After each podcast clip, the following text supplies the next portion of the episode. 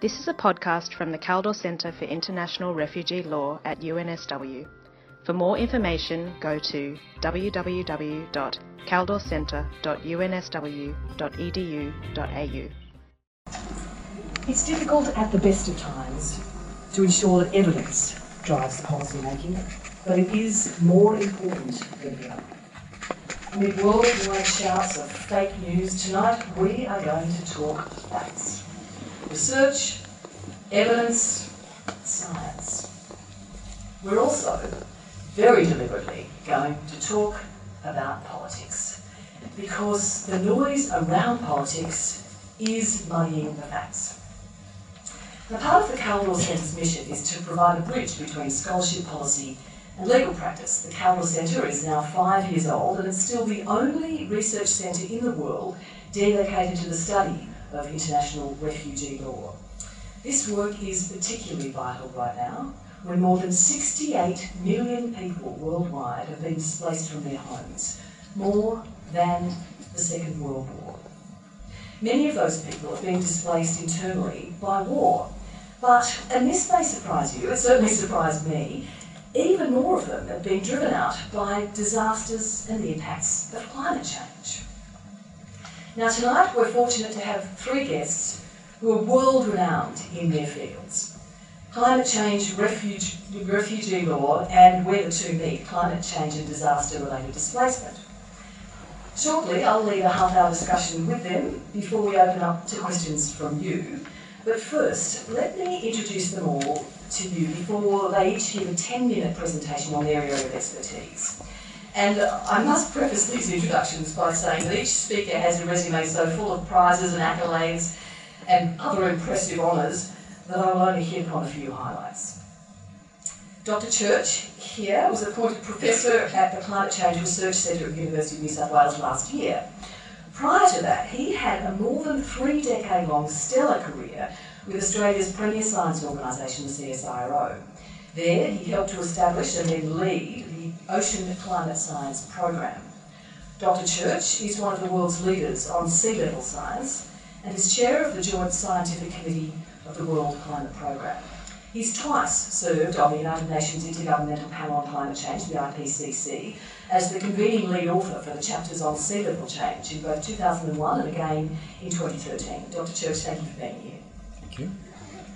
Dr. Jane McAdam is Scientia Professor of Law and Founding Director of the Andrew and Renata Kaldor Centre for International Refugee Law at UNSW. She's a pioneer in research on climate change and disaster-related displacement. She's advised governments and international organisations, including the UN High Commissioner for Refugees. Dr McAdam is also Editor-in-Chief of the International Journal of Refugee Law and co-rapporteur for the International Law Association's Committee on International Law and Sea Level Rise. Her research has been cited by the Australian High Court and the Supreme Courts of the UK, New Zealand and Canada. Welcome to you, Dr McAdam. Thank you very much. And Dr. Walter Kaelin is Professor Emeritus for International and Constitutional Law at the University of Bern in Switzerland, and he also provides strategic advice to governments as the envoy for the Platform on Disaster Displacement, which only last month reached agreement on a compact that recognised climate change as a cause of migration. He served in a similar role for the platform's predecessor, the Nansen Initiative on Disaster-Induced Cross-Border Displacement, and he served the United Nations for many years, including as a representative on the UN Secretary General on the, for the UN Secretary General on the human rights of internally displaced people, and twice as a member of the UN Human Rights Committee. Thank you to you, Dr. Kaelin. And now, please welcome Professor John Church to begin our presentations. Uh,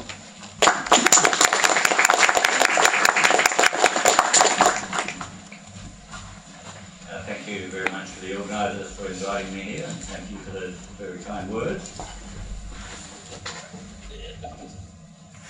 I too would like to uh, start by acknowledging that today we are meeting on the land of the Gadigal people of the Eora Nation, and I pay respects to their elders past and present. I'd also like to thank them for the faultless living civilisation taking care of this land we now call Australia for the last 50 years, 50,000 years. Anthropogenic climate change is one of the most important challenging and urgent issues facing society today and will be for many decades and I expect centuries to come. Three of the most important findings from the most recent report from the Intergovernmental Panel on Climate Change are, firstly, warming of the climate system is unequivocal. Many of the changes we see are unprecedented over recent millennia. Secondly, human inter interference in the climate system is clear. It is extremely likely that the majority of many of the changes we've seen since 1950 are the result of anthropogenic climate change. And thirdly, limiting climate change will require urgent, significant and sustained reduction in emissions of greenhouse gases. In my own area of sea level rise, uh, the rate of rise has increased and is continuing to increase uh, even now. For all the scenarios for the 21st century, the rate of rise is expected to be larger than we've experienced during the 20th century. This means we will have to adapt. We cannot stop all sea level rise. For unmitigated emissions, the rate rise could be a half to a metre by 2100 or more, significantly more, if some of the recent results published since the last report are indeed true. Indeed, some uh, have uh, argued that our recent IPCC projections of sea level are somewhat conservative. Under all scenarios, sea level will continue to rise for many centuries after 2100. For unmitigated emissions, the rate of rise in the last two centuries of this, the last two decades of this century are likely to be almost an order of magnitude larger than during the 20th century, and they will continue for many centuries. The rate will be roughly equivalent to the last the rate of rise during the last deglaciation of the Earth, when sea levels rose at a metre per century for many thousands of years.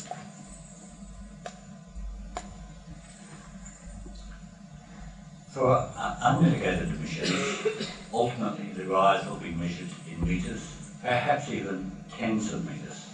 The question is not whether we will have large rises, but rather how quickly they will occur.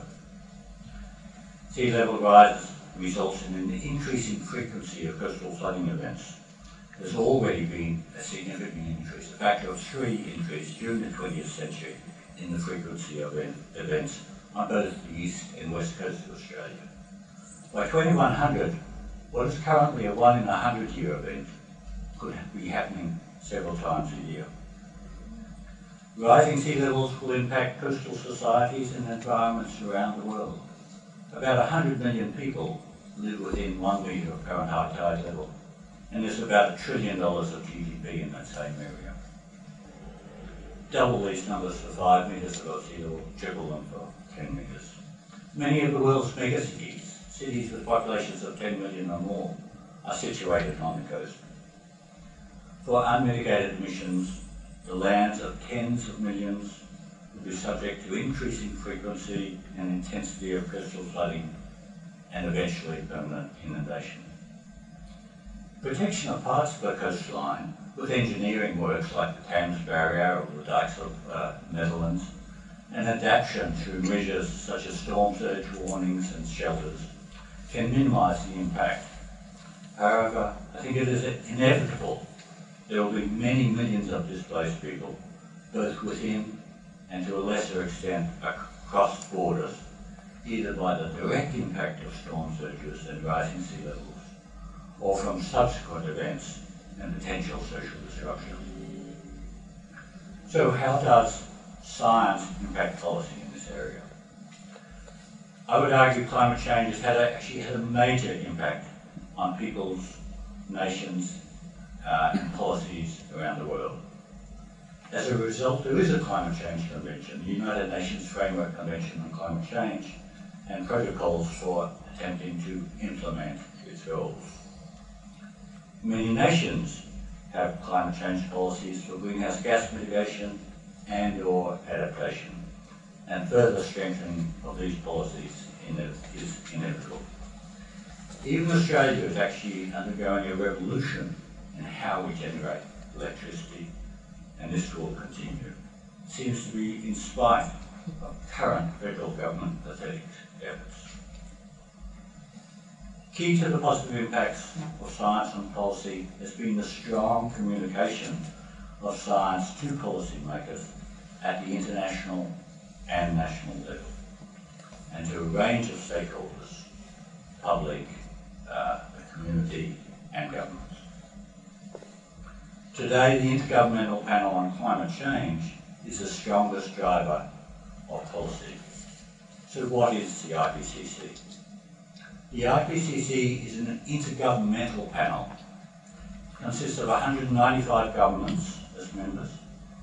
They appoint a small secretariat which assembles scientists to uh, draft an outline of the next report that is then approved by governments.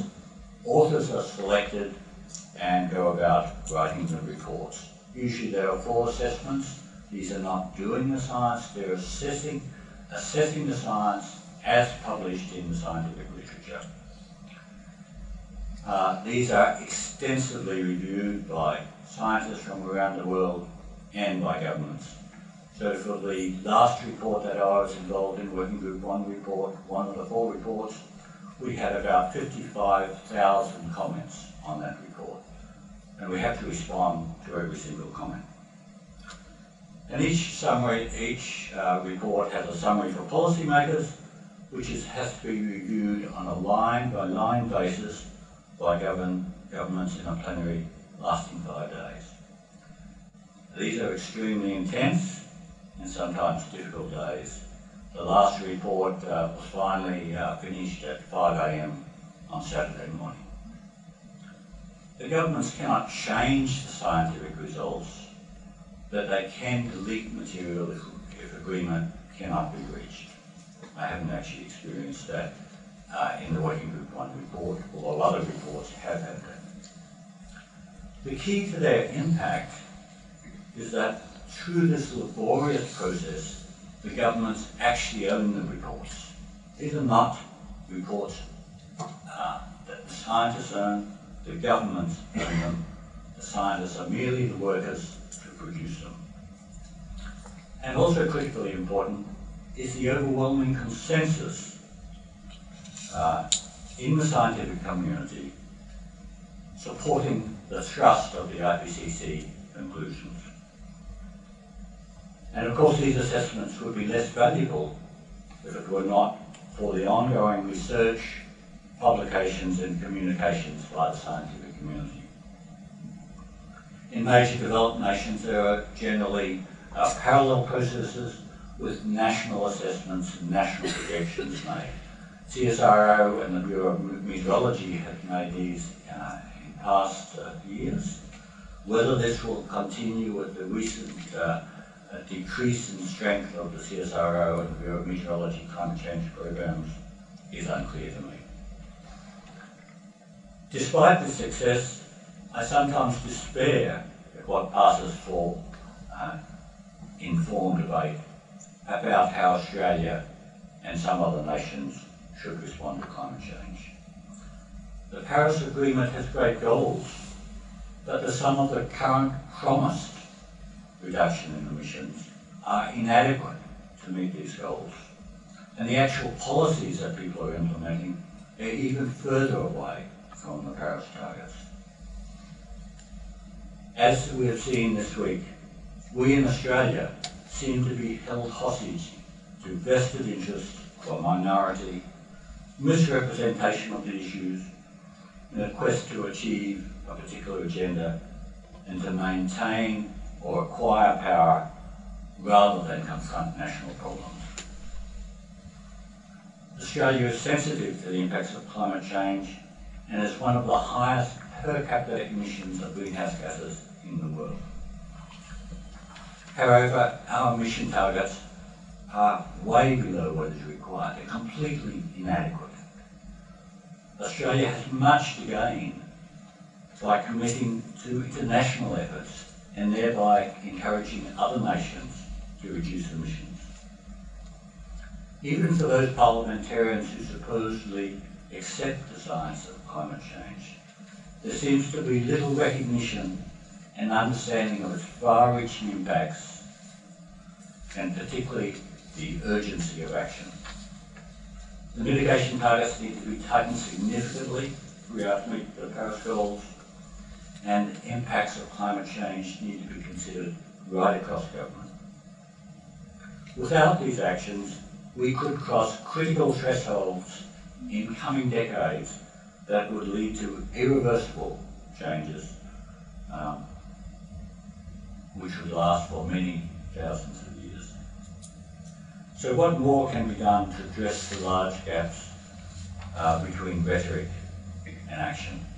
Well, last week when I was preparing this talk, I wrote, on a positive note, it would appear that Australia is about to have a national energy guarantee. Although it is perhaps the fourth best policy option, it is a step forward. We need now to ramp up the targets in the NEG. Well, alas, my uh, optimism was misplaced in the ever-changing downward spiral of what passes for national debate. The government has failed to provide national leadership and it appears we will not even have the fourth best policy. We have no climate change policy or mitigation or adaptation. No strategy, no policy. I have argued publicly that continued science critical to ongoing reduction of uncertainties, increasing the robustness of scientific conclusions and projections both nationally and internationally. However, perhaps more important is that ongoing science is critical for implementing, implementing actions in response to climate change. It is not that we do not know enough to act, or even how to act in response to climate change. Rather, it is that we lack the will to act as a nation and as a world. Ongoing science underpins continued and strengthened two-way communication with a full range of stakeholders and is essential to strengthen the will to act. In an area as controversial as climate change, politicians have a responsibility to lead and overcome narrow vested interests. If they fail, ultimately public opinion, in my view, will decide the outcomes and the politicians will have to follow or become irrelevant. We can see this is all already happening with energy policy in Australia. Federal government is once again dragging the chain. In Australia, the communication needs to be both by individual scientists like myself, but also our major institutions like the CSIRO and the Bureau of Meteorology. They need to inform governments, business, community groups, and the public. Unfortunately, these organisations have become conservative in recent years, and in my opinion, could have done much more to inform the national debate. So in conclusion, there is a path from science to policy, but it is a difficult path to follow, and it's very tortuous. But it can be done. It requires significant effort, dedication, and I believe the process could be improved. So I should stop there. Thank you. Thank you. I don't think my mic's on, otherwise I would introduce Dr. Jane McAdam.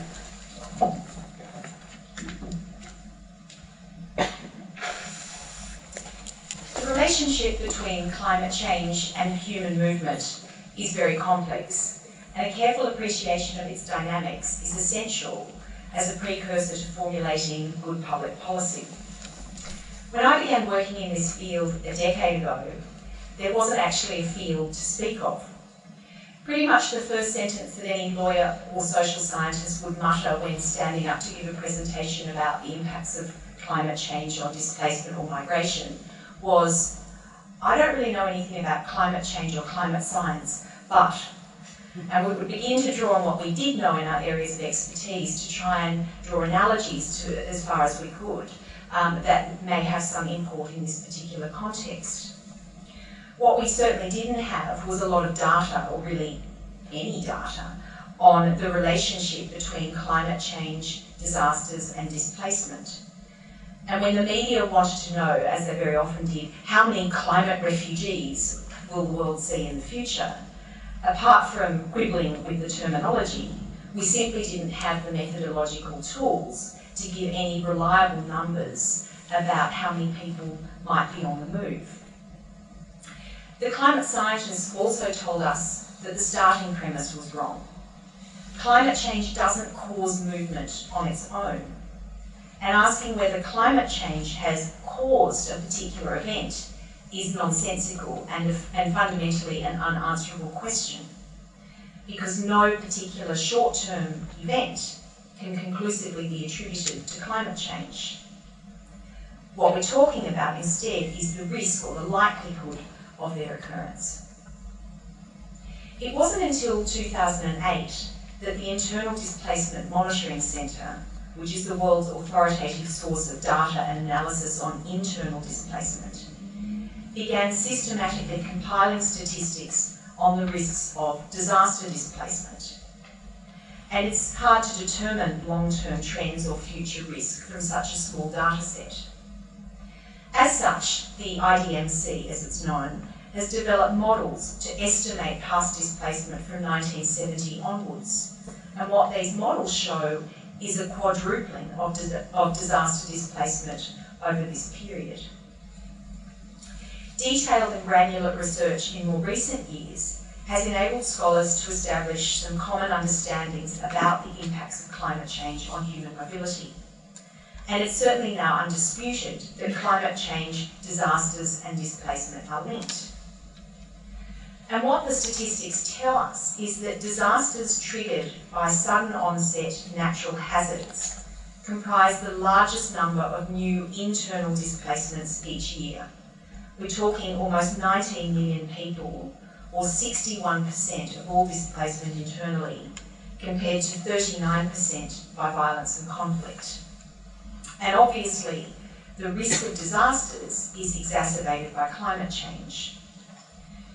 We don't have figures on the numbers of people displaced across borders in this context, but we do know that most movement will remain within countries predominantly, but of course some people will cross borders, and this is where law and policy also need to respond.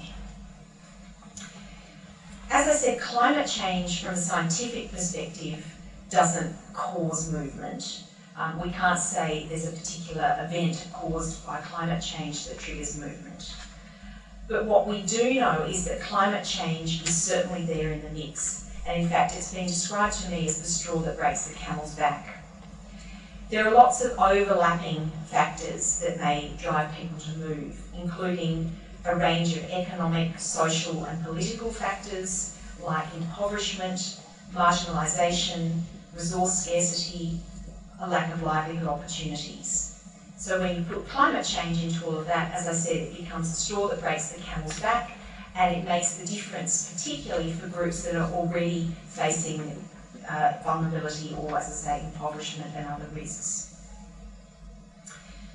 Climate change amplifies the risk of more severe and or more frequent disasters, as well as contributing to slower onset processes like sea level rise. But what's very important to realise is that there's a constant dialogue between these slower processes and more rapid onset events. Storm surges, for instance, become worse because they're riding on a, a, a greater volume of water, and that's linked to the slower process of, of sea level rise. So we're already feeling the, the impacts of sea level rise, even though we might not see whole territories yet inundated. And together, these things can weaken people's resilience over time and can contribute to even further displacement. What we also know is that every community will experience the adverse impacts of climate change and disasters differently. And even individuals within those communities will have different tipping points. What turns a hazard into a disaster is that people's coping capacity is exceeded. So what this means too is that there's really no such thing as a natural disaster because disasters themselves are always contingent on underlying social, economic, political and environmental factors. From a policy perspective, why all of this matters is because the extent to which law, governments and institutions respond to climate change related movement will depend on how they understand the phenomenon. It's sometimes said that if all you have is a hammer, everything else looks like a nail. So how we approach this, how we view it, what our mindset is really matters. We could respond to this issue, for instance, as a protection issue, as a migration issue, a disaster risk reduction issue, an environmental issue, a security issue, or a development issue, or perhaps other kinds of issues as well. Each lens that we put uh, over the problem contains an implicit set of assumptions that will motivate different kinds of policy responses. For instance, as an environmental issue, the movement of so-called climate change refugees, and I put that in inverted commas, from, and again in inverted commas, sinking islands, can be used as a potent political image in advocating for the reduction of carbon emissions and for the protection of endangered ecosystems. The idea of the climate change refugee is certainly a powerful way of illustrating some of the most devastating impacts of climate change on human society. And typically, the people that use that terminology do so from a, from a very well meaning place seeking to agitate for political action on climate change. But from a legal perspective, the notion is conceptually flawed, and from a policy perspective, it may lead to ill-attuned responses. So in this sense, there's sometimes a tension between what migration experts are putting forward and what climate change advocates are putting forward, even though the longer term objective is, uh, is perhaps in many respects the same. It's, it's the framing, it's the approach, and it's the language that, that is different. So if I explain why that climate change refugee concept is flawed, if I turn first to the law, a refugee is someone who has a well-founded fear of being persecuted for reasons of race, religion, nationality, political opinion, or membership of a particular social group. They're outside their country of origin and their government is unable to protect them. No court or legislature accepts that climate change counts as persecution. And even if it did, it would be very difficult to show that it was persecution for one of those five reasons I mentioned race, religion, and so on. It would also be very tricky to identify the persecutor. Even as a merely descriptive term, though, the refugee label is at best preemptive and at worst offensive for many of those people to whom it's applied. And in the Pacific, where I did um, some field work, the concept was roundly rejected. So now to policy. The climate change refugee conceptualisation has stimulated calls to expand the Refugee Convention or to create a new climate refugee treaty. Governments themselves are very reticent to develop new international standards at this time. But even among legal experts involved in thinking through these issues, there is broad consensus that it's premature to push for a new standard setting agreement at the global level. There are a number of substantive issues too, such as the fact that the vast majority of people displaced in this context will move within their own countries and not across international borders that simply doesn't fit with the Refugee Convention. There's also the, the causal complexity of climate change and disaster related movement that would be quite difficult to encapsulate in a treaty definition if you consider how I mentioned before that climate change might be that tipping point, but we can't say it's climate change itself that's forcing movement. And often people aren't fleeing imminent danger, but they are reluctantly recognising that at some point in the future they may not be able to live where they currently live. And again, that sort of preemptive movement is difficult for something like the Refugee Convention or a similar instrument to recognise when it's, it's usually about something that's um, happening or, or about to happen. From a pragmatic perspective, there's a distinct lack of political will to develop a new normative framework. And there are also concerns that if we emphasise that too much, then we could distract ourselves from far more uh, feasible prospects of, um, of, effect, of creating effective practices and legislative change at the local, national and regional levels, which of course together uh, form part of a global effort. Obviously this approach doesn't rule out the progressive development of the law at the international level, but nor is it contingent on it. And it's also important to remember that any international law, or any law really, needs to be implemented and enforced to have meaning in practice. 148 countries are bound by the Refugee Convention, and yet, as Eleanor said in her opening remarks, we now have more displaced people than at any time since World War II. So the problem then in the refugee context, for instance, is not an absence of law, but an absence of political will to implement the law. So while a treaty option might sound like the, the racy, let's do something approach, far more mundane strategies are actually like to, likely to make a real difference on the ground and can be implemented now. If we have building codes and implement and enforce those building codes, then people will be safer. If we have disaster warning systems in place, then people will have time to get themselves out of harm's way. We need laws and policies that allow people to remain in their homes where it's possible and where they desire to stay there, but we also need laws and policies that enable people to move somewhere else before disaster strikes and to receive assistance and protection if they are displaced. So in conclusion, while talk of sinking islands and climate change refugees may stimulate media interest and the popular imagination, they're not necessarily a sound framework for policy making. The evidence tells us that most people want to stay in their homes for as long as they can and to return there as quickly as possible if they are forced to move. But if they can't live safely and securely, then they might seek to move on. That's where good policy can play a role. Studies of floods in Bangladesh showed that when people received prompt and adequate assistance they were much more likely to stay and rebuild than move on in search of work simply to survive.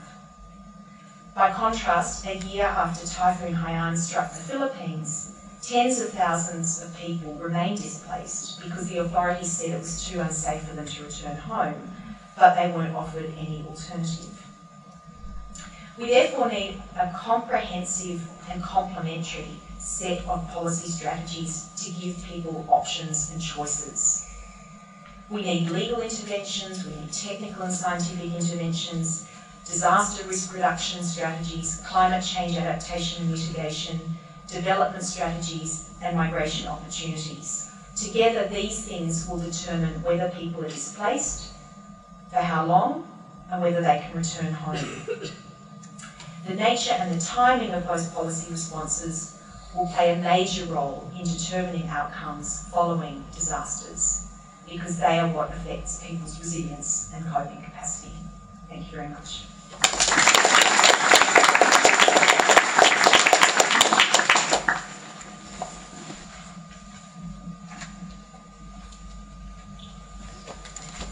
Ladies and gentlemen, I'm usually quite a calm person Of course, in front of such an important audience, I have to be a bit nervous, but I was really, really nervous on 18th March 2015. This was the last day of negotiations on the so-called Sendai framework on disaster risk reduction. The UN document, adopted by more than 190 uh, UN member states, that sets out an action program on how to reduce the risks associated with disasters. We, I will tell in a moment who we are, we were struggling hard in the negotiations to get human mobility, evacuation, planned relocation, displacement into that text, but it was very, very much contested. And on that date in the evening, a small group of ambassadors was called together to sort out the last remaining issues, and our issues was among them. We were very happy. All our articles stayed, they were not deleted. I was again very, very nervous recently on 13th July of this year. This was the last day of negotiations in New York on the Global Compact on Migration. A text that deals with many, many aspects related to migration labor migration, remittances, securing borders, trafficking.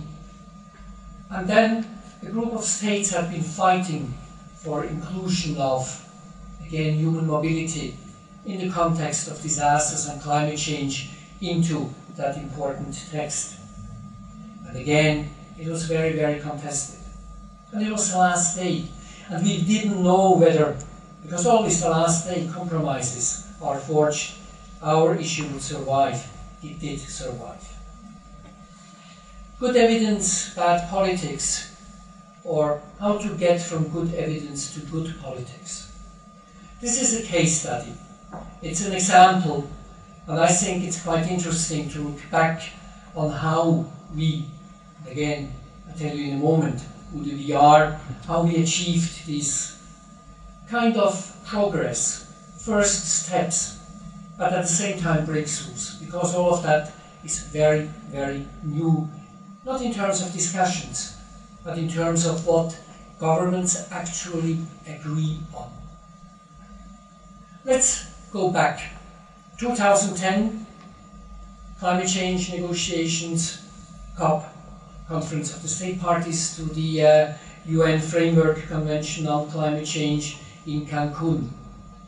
And governments there are looking at not only how to mitigate greenhouse gas emissions, but also how to adopt, adapt to climate change, to those consequences we cannot avoid. And in that document, there is one short paragraph where states basically say we agree that one of the big challenges of adapting to the effects of climate change is human mobility, forced displacement, voluntary migration, planned relocation. And the question was how to take it from there, how to give life, how to give content to these three or four lines in a long document addressing many different issues. One year later, 2011, the then High Commissioner for Refugees, Antonio Guterres, the now uh, Secretary General of the United Nations, he wanted to put that issue on the agenda. He triggered different activities, and at the end of 2011, he convened a meeting in Geneva with ministers from many, many governments. And he wanted to get green light to start to have a formal discussion among governments on how to address displacement, migration, planned relocation in the context of disasters and climate change. The outcome was very, very negative. No, yet, nein, no, in all the different languages. And in that context, Norway and Switzerland stood up and said, well, if there is no appetite to discuss it within the United Nations, let let's take the issue out of the UN. Let's come together, those who really think it is an issue.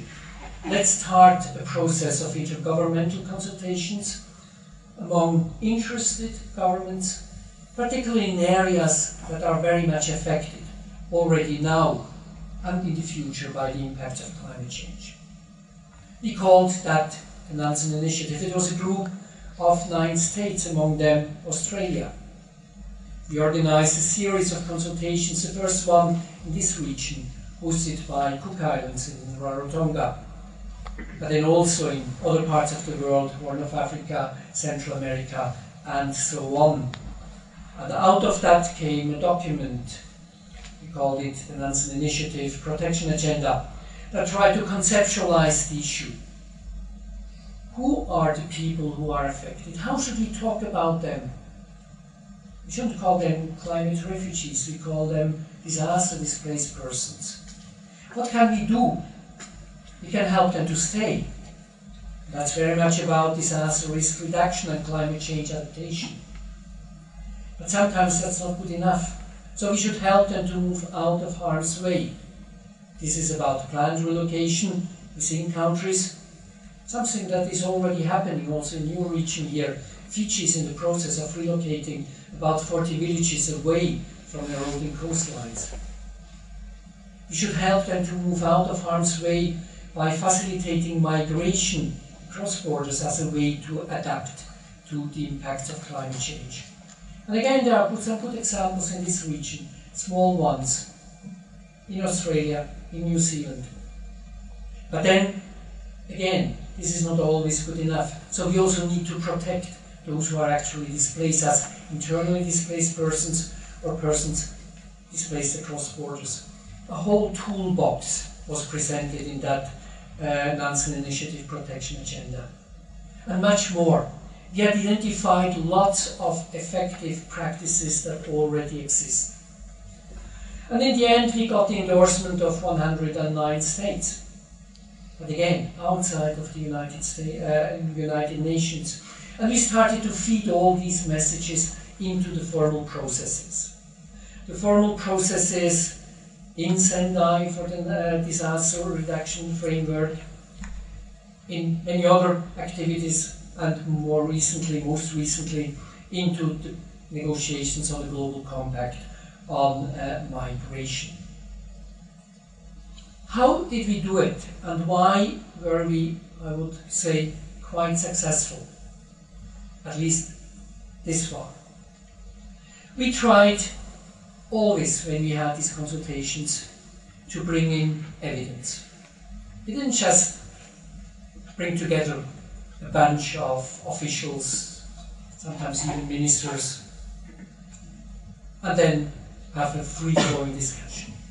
We commissioned studies, we synthesized what was known from the science, but also analysis of existing laws and policies, sociological analysis, what do affected communities feel and think, how do they approach uh, these uh, issues, what are their experiences. And we confronted the participants in these consultations with the evidence. Second, we felt there's a lot to be learned within governments. If you just bring to the table representatives of the authorities dealing with migration issues, they won't be very open to things like let's protect people displaced across borders. We already have so many refugees. They won't be very open to open pathways for regular migration for affected. But if you then also bring in people from ministries of environment, then they start to learn from each other. If you bring in those who are dealing with disaster management and can tell you, yes, we had this or that experience. In some parts of the world, like Central uh, America, our people have to flee across borders, and we want them to be protected in the neighboring countries. Then it starts to change. What was also very important was then when we were feeding these messages into the international uh, processes, that there we really came up with a group of states fighting for these issues. States from the south, from the north, from east, from west, from all the different, uh, different parts of the world. Because then you can change the usual UN dynamics, which very often is G77, the countries of the south versus the industrialized countries. Because then you have countries that are really affected by the issues that have a lot of credibility. In the Global Compact on Migration, we got, I think, great language. And I say language because it's just the beginning. But it talks about the need to address climate change, environmental uh, deterioration, disasters as a driver of migration. It talks about the need for better knowledge and data. It talks about cross border cooperation to be prepared. It talks about using humanitarian visa or temporary work permits in case where people have to flee across borders as a consequence of sudden onset disasters. It talks about, again, visa options for people who have to move in the context of slow onset changes, opening up migration pathways. And all of that, as I said, if you look back at the no in all the different languages in 2011, is a big step forward. If I try to kind of analyze what was really important in terms of having those first steps towards good uh, politics, getting away from bad politics to good policies, actually, on the basis of good evidence, then I think there are some lessons we can learn from it. First, it is important to bring into these processes evidence from different fields. Yes, science is very important, but also from law, from policy analysis. Bring together the experts with different backgrounds, let them share, uh, learn from each other. What was in our case very important was building on present situations and the near future. One of the big challenges, I think, for the IPCC is that many of the predictions are far away, and politicians always have the very short term perspectives. We were really looking at what's happening now. What was the reaction when drought in Somalia displaced 300,000 people across the border, not because of the conflict in Somalia, but because of famine?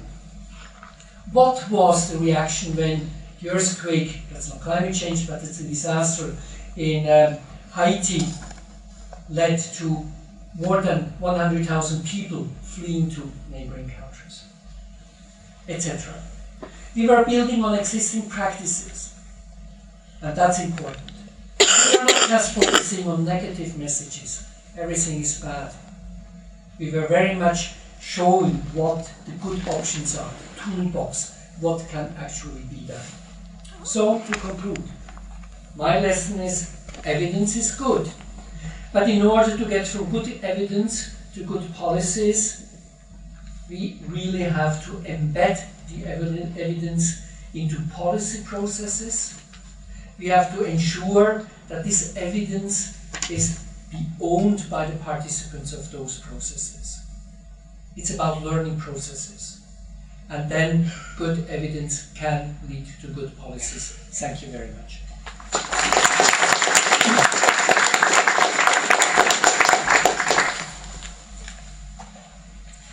Thank you so much to you all for your insights, Dr. Kälin, Dr. McAdam, and Dr. Church. I think you've set up for us just how fraught uh, policy making is in these critical areas of climate change and refugee or migration policy. So, where is the noise on the issues coming from, and how do we deal with it so that we see more evidence based policy making? Is better communication of the facts the answer? What if the politicians just don't want to listen? Let me begin with you, Dr. Church. You're clearly very frustrated that despite good evidence on climate policy and its impacts, there's not enough policy action and certainly not enough urgency. Here in Australia, some of our politicians are still debating whether human induced climate change is even a thing. Uh, we'd be naive if we didn't recognise that there are major business interests intervening in the climate change debate. But even given that, why are what you say are frankly alarming facts, and I'm thinking about the Antarctic ice sheets and the, the feedback loops, why are these not enough to sway politicians? You ask a good question, I don't have a good answer, I'm afraid. Um, in some sense, we have been very successful, I think climate change has been recognised, is being acted on by many nations uh, and by many people in Australia. but you're right, uh, there has been, particularly in recent years, a small uh, minority of, of people, uh, and I would not say it's business per se. Much of business, I think, is actually on board. Business is actually asking for policy certainty Every day. so that they can actually plan their future. Uh, it's government, I think, that has been dragging its feet, and only a small section. Many of the state governments are leading the way. Mm-hmm. Why do we have this minority? I'm afraid I don't have a good answer for that. I think it's prejudice, I think it's lack of appreciation of the issues, and it's the issue of short-term focus versus the long-term importance of these issues for Australia and the world. They just don't match the electoral cycle, the, the, the issues you're talking about. Exactly, they do not match the electoral, electoral cycle. But you know, on the other hand, we do have urgent issues. The Great Barrier Reef is dying before our very eyes. And all we can do is show half a billion dollars at some private little company. Um, we have major droughts in Australia. We have bushfires starting in, in the middle of winter. Um, but we haven't seen anything in terms of climate change. We've had about one degree Celsius of warming so far. We've got another four degrees to come. These issues are going to be far more serious. And we're going to be committed to them unless we take action. Sorry, I don't think I have a good answer. Dr. McAdam, you described how in a relatively new field there, is, there are gaps in the evidence um, when you're talking to politicians or any, any sort of uh, people trying to do something in the field. Do you think that more evidence, solid facts, would help you drive good decision making in the area? Well, I think we now have a lot more evidence than we had a decade ago, and, and the processes that um, Professor Kälin described, such as the NADSP initiative and Platform on Disaster Displacement, have been key there. Um, I mean, I think the the evidence one would think ought to inform and drive good policy making.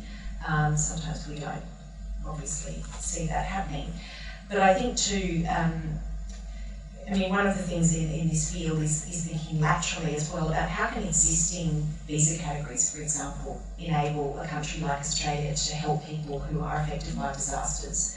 And something that none of us really would ever think about, and I'm sure that uh, the Australian government has never for a moment thought that it has um, created this opportunity. But after the um, New Zealand, the, the Christchurch earthquakes, through the arrangement that Australia and New Zealand have to enable New Zealanders to, to come here, um, about 3,000 New Zealanders from Christchurch moved to Australia utilising that mechanism as a kind of self-help strategy. Um, we would never describe that as a disaster visa or a climate change strategy. And yet, because the mechanism was there, people could take advantage of it if they needed to. Anecdotally, we think most of those people went back home, but it never hit the headlines because people could um, use their own choices and agency to help themselves. And I think that's one of the things to think about too, is how can we utilise existing practices, expedite policy, uh, processes for people in need without necessarily creating some whole new thing. Dr. Kälin, you say we need more than evidence to convince politicians to act, and you described that, that process uh, with the Global Compact for Migration. How big a role would you say, though, that the evidence does play in, in driving policymakers to act? The evidence, I think, is the point of departure. Without the evidence, you won't get uh, any further. Uh, just to uh, mention one example, uh, when we are when we are starting to push that idea, there are already so many existing good practices. There are many instruments uh, Professor uh, just mentioned one with uh, the uh, New Zealand um, uh, Australia free movement uh, of persons arrangement. All of that didn't really help us unless we were able to show that at least 50 countries in the past 10 years have admitted people who were displaced in the context of disasters, and many of them related to climate change, to uh, weather uh, related events. And then suddenly politicians, wow, 50 states? You already have that? So, for instance, in um, Central America, we uh, brought uh, the uh, immigration departments together, also the disaster management uh, authorities, in um, an attempt to identify what exists and how it could be improved.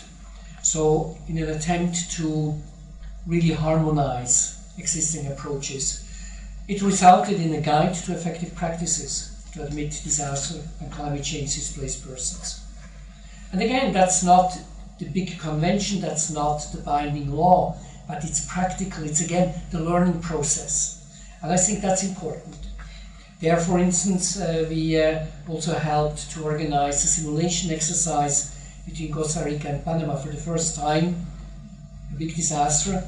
First time the immigration authorities were involved. So the immigration director got the call at 3 in the morning. We have here three, uh, 300 families, they want to come in. What should we do with them? That's exactly the kind of learning processes that are important. You mentioned the role that Australia played in the Nansen initiative.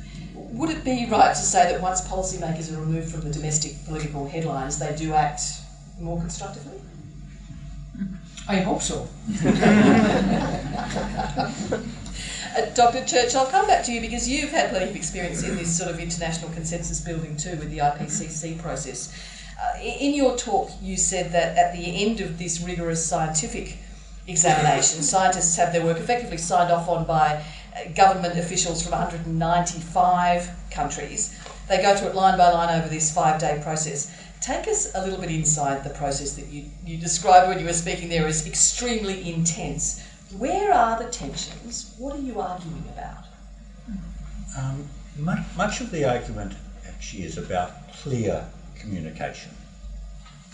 Uh, as I said, the governments cannot change the science, they're not allowed to do that, and that's why the scientists are there to say, no, if you say that, it is incorrect. And so that, that, that carries its weight. Um, but there are also political overtones always coming through. And it's clear where they're coming from and what, what they relate to a few nations in particular. Name some names for us. Uh, some of the major oil producers uh, are typically objecting to everything that they can possibly object to. They don't always actually understand what they're saying. Uh, I recall the very first meeting I went to, uh, we were sent off, I, I was young and naive, to, to negotiate with a Saudi Arabian delegation. And they actually, all they needed was particular words to be in the final uh, document.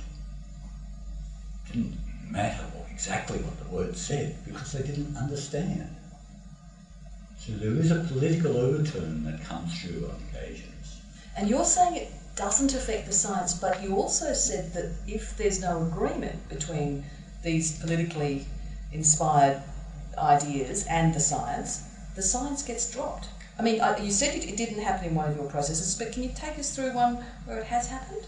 Uh, so, it, so I've seen it happen once uh, in the synthesis report from the last IPCC report where there was a particular box on what is dangerous with climate change. It was extremely controversial. And in the end, basically, they ran out of time. There might have been a question about whether the correct process had been followed as well. So it is critically important that you stick to process, that it's an open and transparent process. But you have this limit of five days, and you're saying, oh, we might have run out of time. How important would it be, do you think, for the scientists that that omitted section was left in? It's, it's, it's frustrating. Uh, a worse example, though, was in, uh, in the Working Group 3 report, which was on mitigation, where large bodies of text just completely omitted on, from what I understand to be very spurious grounds. What did it relate to? It related to which nations were doing the emissions and how you grouped them. Okay, I think we need to hear which nations you're talking about. well, again, it, it, it's it's obvious that you know, certain nations, uh, We're talking US, China, oil producers, the Saudi Arabia. How, where does Australia fit in there? Is Australia in there? uh, Australia sort of has generally been supportive in my experience in IPCC processes. But Uh, where did not Australia fit in a category like that? Would we have been grouped there or not? Uh, we would have been sorry, I, I don't know the details of that. But in your view, that is a serious omission? I don't think it changes the thrust of the report. But yes, there are details that would have been nice to have had survived through that process.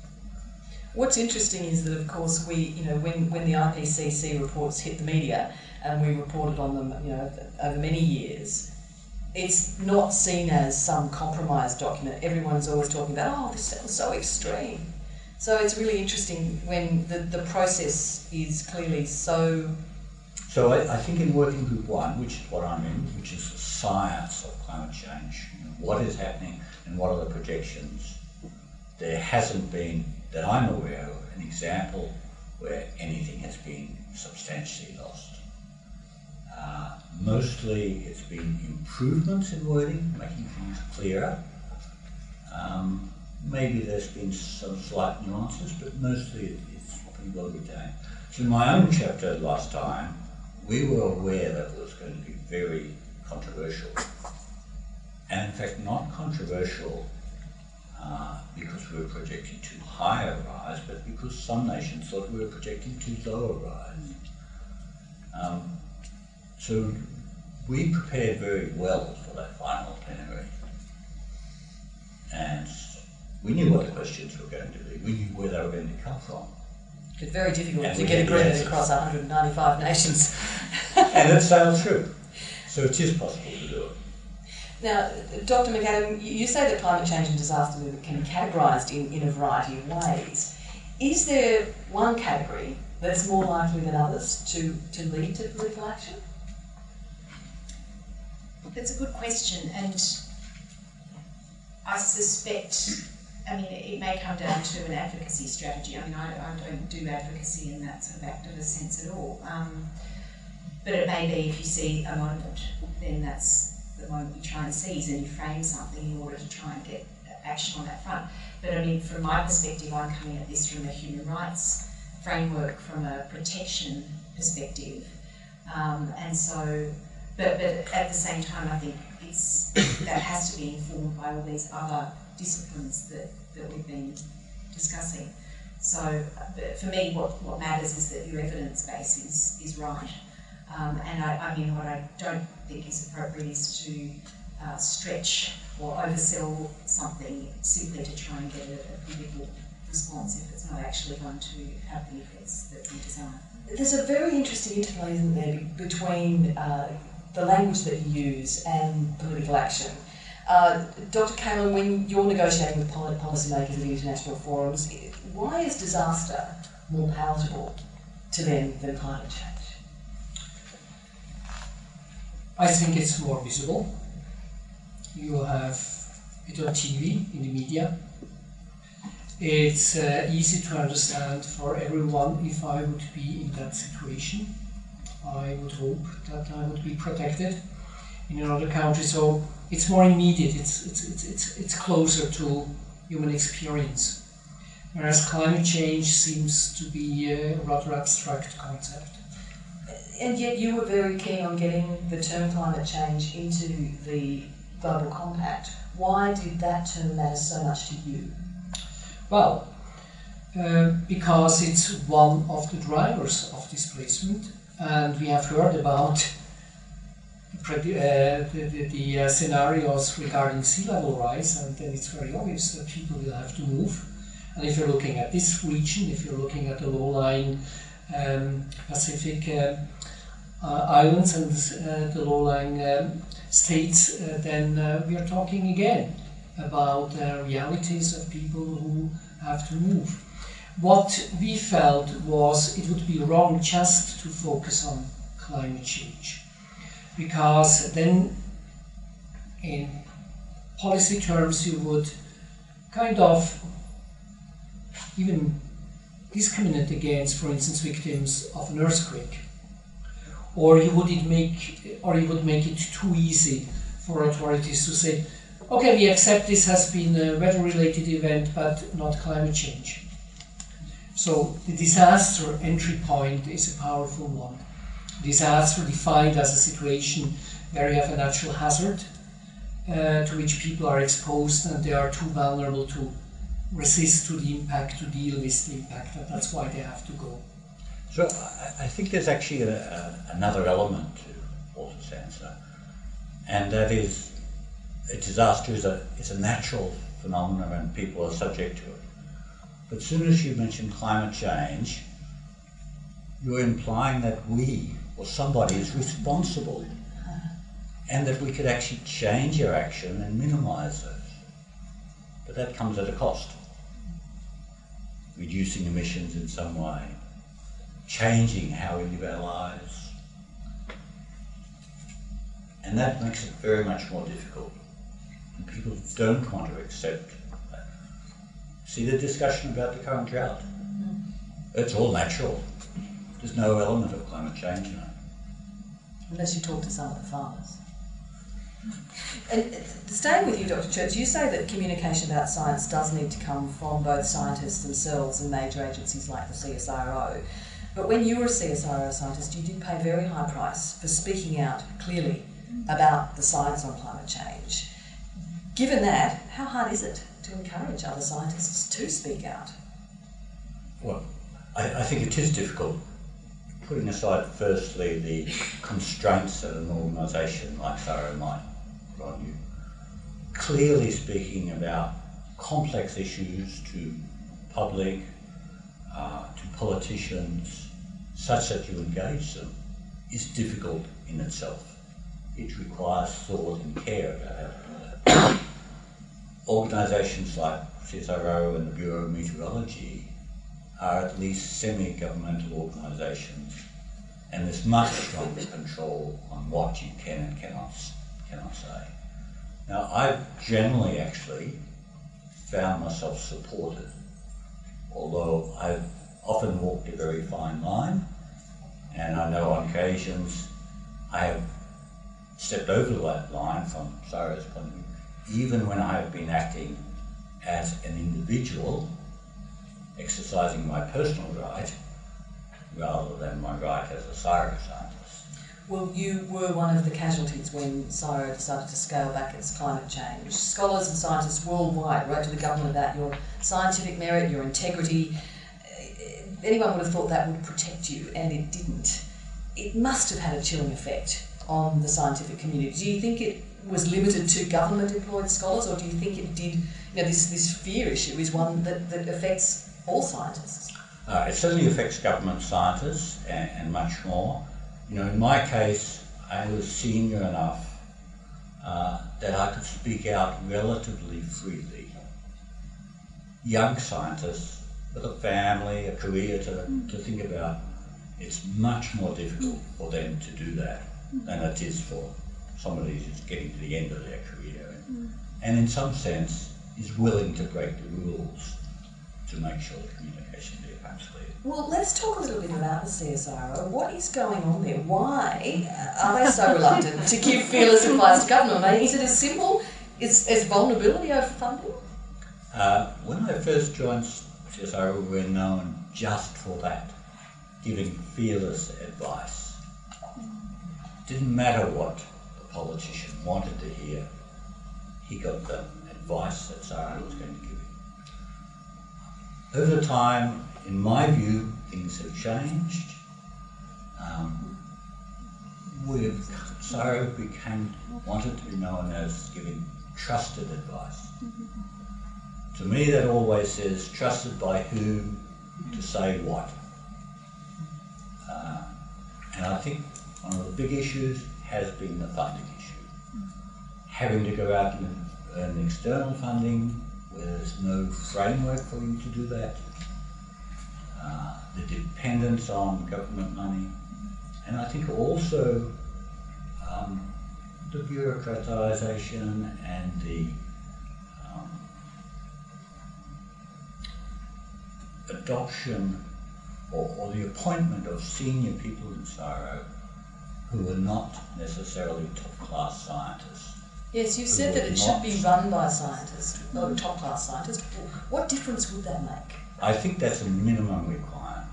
That alone is not enough, but at least then they understand the science and its implications when they speak to government. And I think that's actually important. It's also important in the recruiting and what science is done in the organisation because they can make proper judgments as distinct from making judgments about how much money is being received for that piece of work. And that's a big difference in my opinion. Dr. McAdam, uh, what role do and should university researchers play in advising government? And is there a, a similar sense of, of, fear about, about speaking on an issue that may be politically sensitive? Well, I think we have a responsibility to use our um, our independence, but the expertise that we have through our capacity to do long-term comparative um, context, not context, context specific, but historically uh, broad research, um, like the Kaldor Centre does, and to bring that to bear on, on policy making. Um, and I think that means approaching issues, whether they be highly politicised or not, in a measured and, and hard-headed way. I mean, I think if you are emotional about the issues, then you will simply be labelled as you're just one of those who's you know, off chanting with slogans and placards and the rest of it. And I think that's a great shame because I think universities have a huge amount to contribute, and um, the you know the evidence that we are uncovering and the research that we're doing can feed into policy that too often is very reactive and it doesn't have that um, sort of far-reaching strategic approach. But do you think Australian universities are feeding this information in well enough? I think they're trying to. They've got a way to go. Well, I mean, I think it's it's not just down to us; it's also how receptive politicians and bureaucracy are going to be, and, and how to find those channels to, to get that information in. I mean, I think one of the things academics struggle with a lot is that we're used to writing 10,000 word articles. Well, that's actually not going to cut it. We have to have a maximum one page brief. So actually translating our research is very challenging. Um, but that's the only way we're really going to cut through. Can I just say there too, Eleanor? My impression at UNSW since I've been there, which I'm only there part time, is that they've been extremely supportive, extremely positive and proactive in supporting this. Whether they've got the connection right through in the policy, I don't know. But I think they're trying. They're doing a good job. Coming to you, Dr. Kälin, do you see similar problems in other countries where some scientists are afraid to speak out? Yes, I think um, this does exist. Um, it depends very much on the country concerned. It's difficult to generalize, of course. Uh, the problem uh, is probably not so much uh, that they are afraid to speak out because they will be criticized, etc. But then funding is always an issue. And uh, there, of course, uh, politicians um, can have a major role to the extent that research is funded uh, through governments and universities are dependent on, on, on, on governments. But then on the other hand, the good thing is that in most countries um, it's not just black and white, but um, also the White Republic is, is divided. There are those who are denying or who are critical of what scientists said, but then there are, there is always a lot of support. I, I guess uh, one of the questions that one, one would raise internationally is can you have effective communication of the facts driving policy action if politicians just don't want to hear. And I'm thinking, of course, of uh, the Trumps, the Abbotts, you know, the Dutertes of our times. Well, I think the big problem is not so much fear to speak out. The big problem is that some of the politicians are not listening.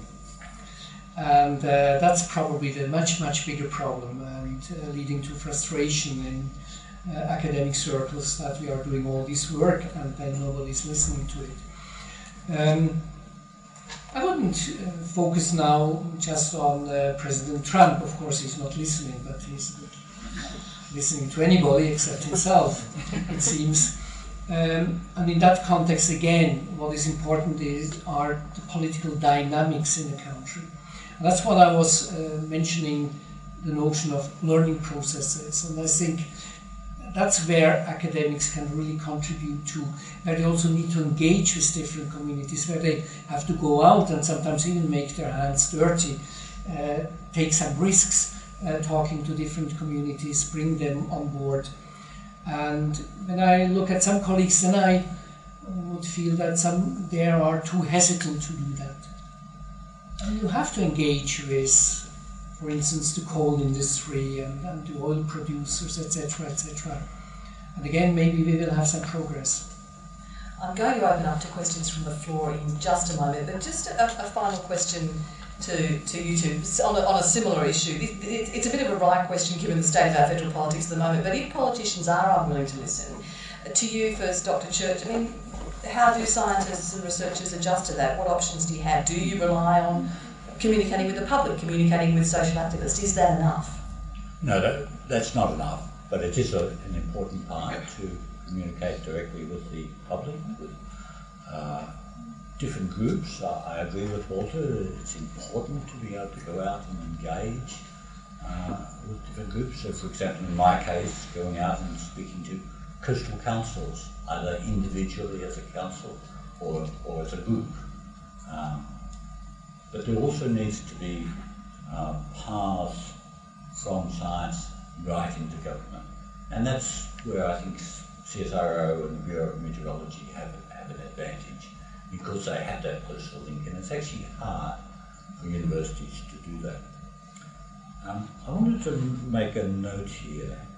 So the Australian Panel of Environmental Lawyers has uh, advocated for a major rewrite Australian environmental laws to protect the Australian environment. And of course, climate change is not the only issue here. There are many other issues.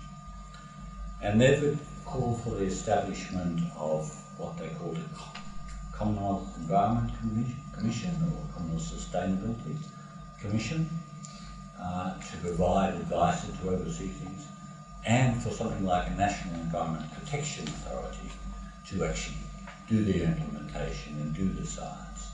And that these would be two useful steps uh, which would fall somewhere in between where universities and CSIRO sit and where the government is. Dr. McAdam, do you have a comment on that?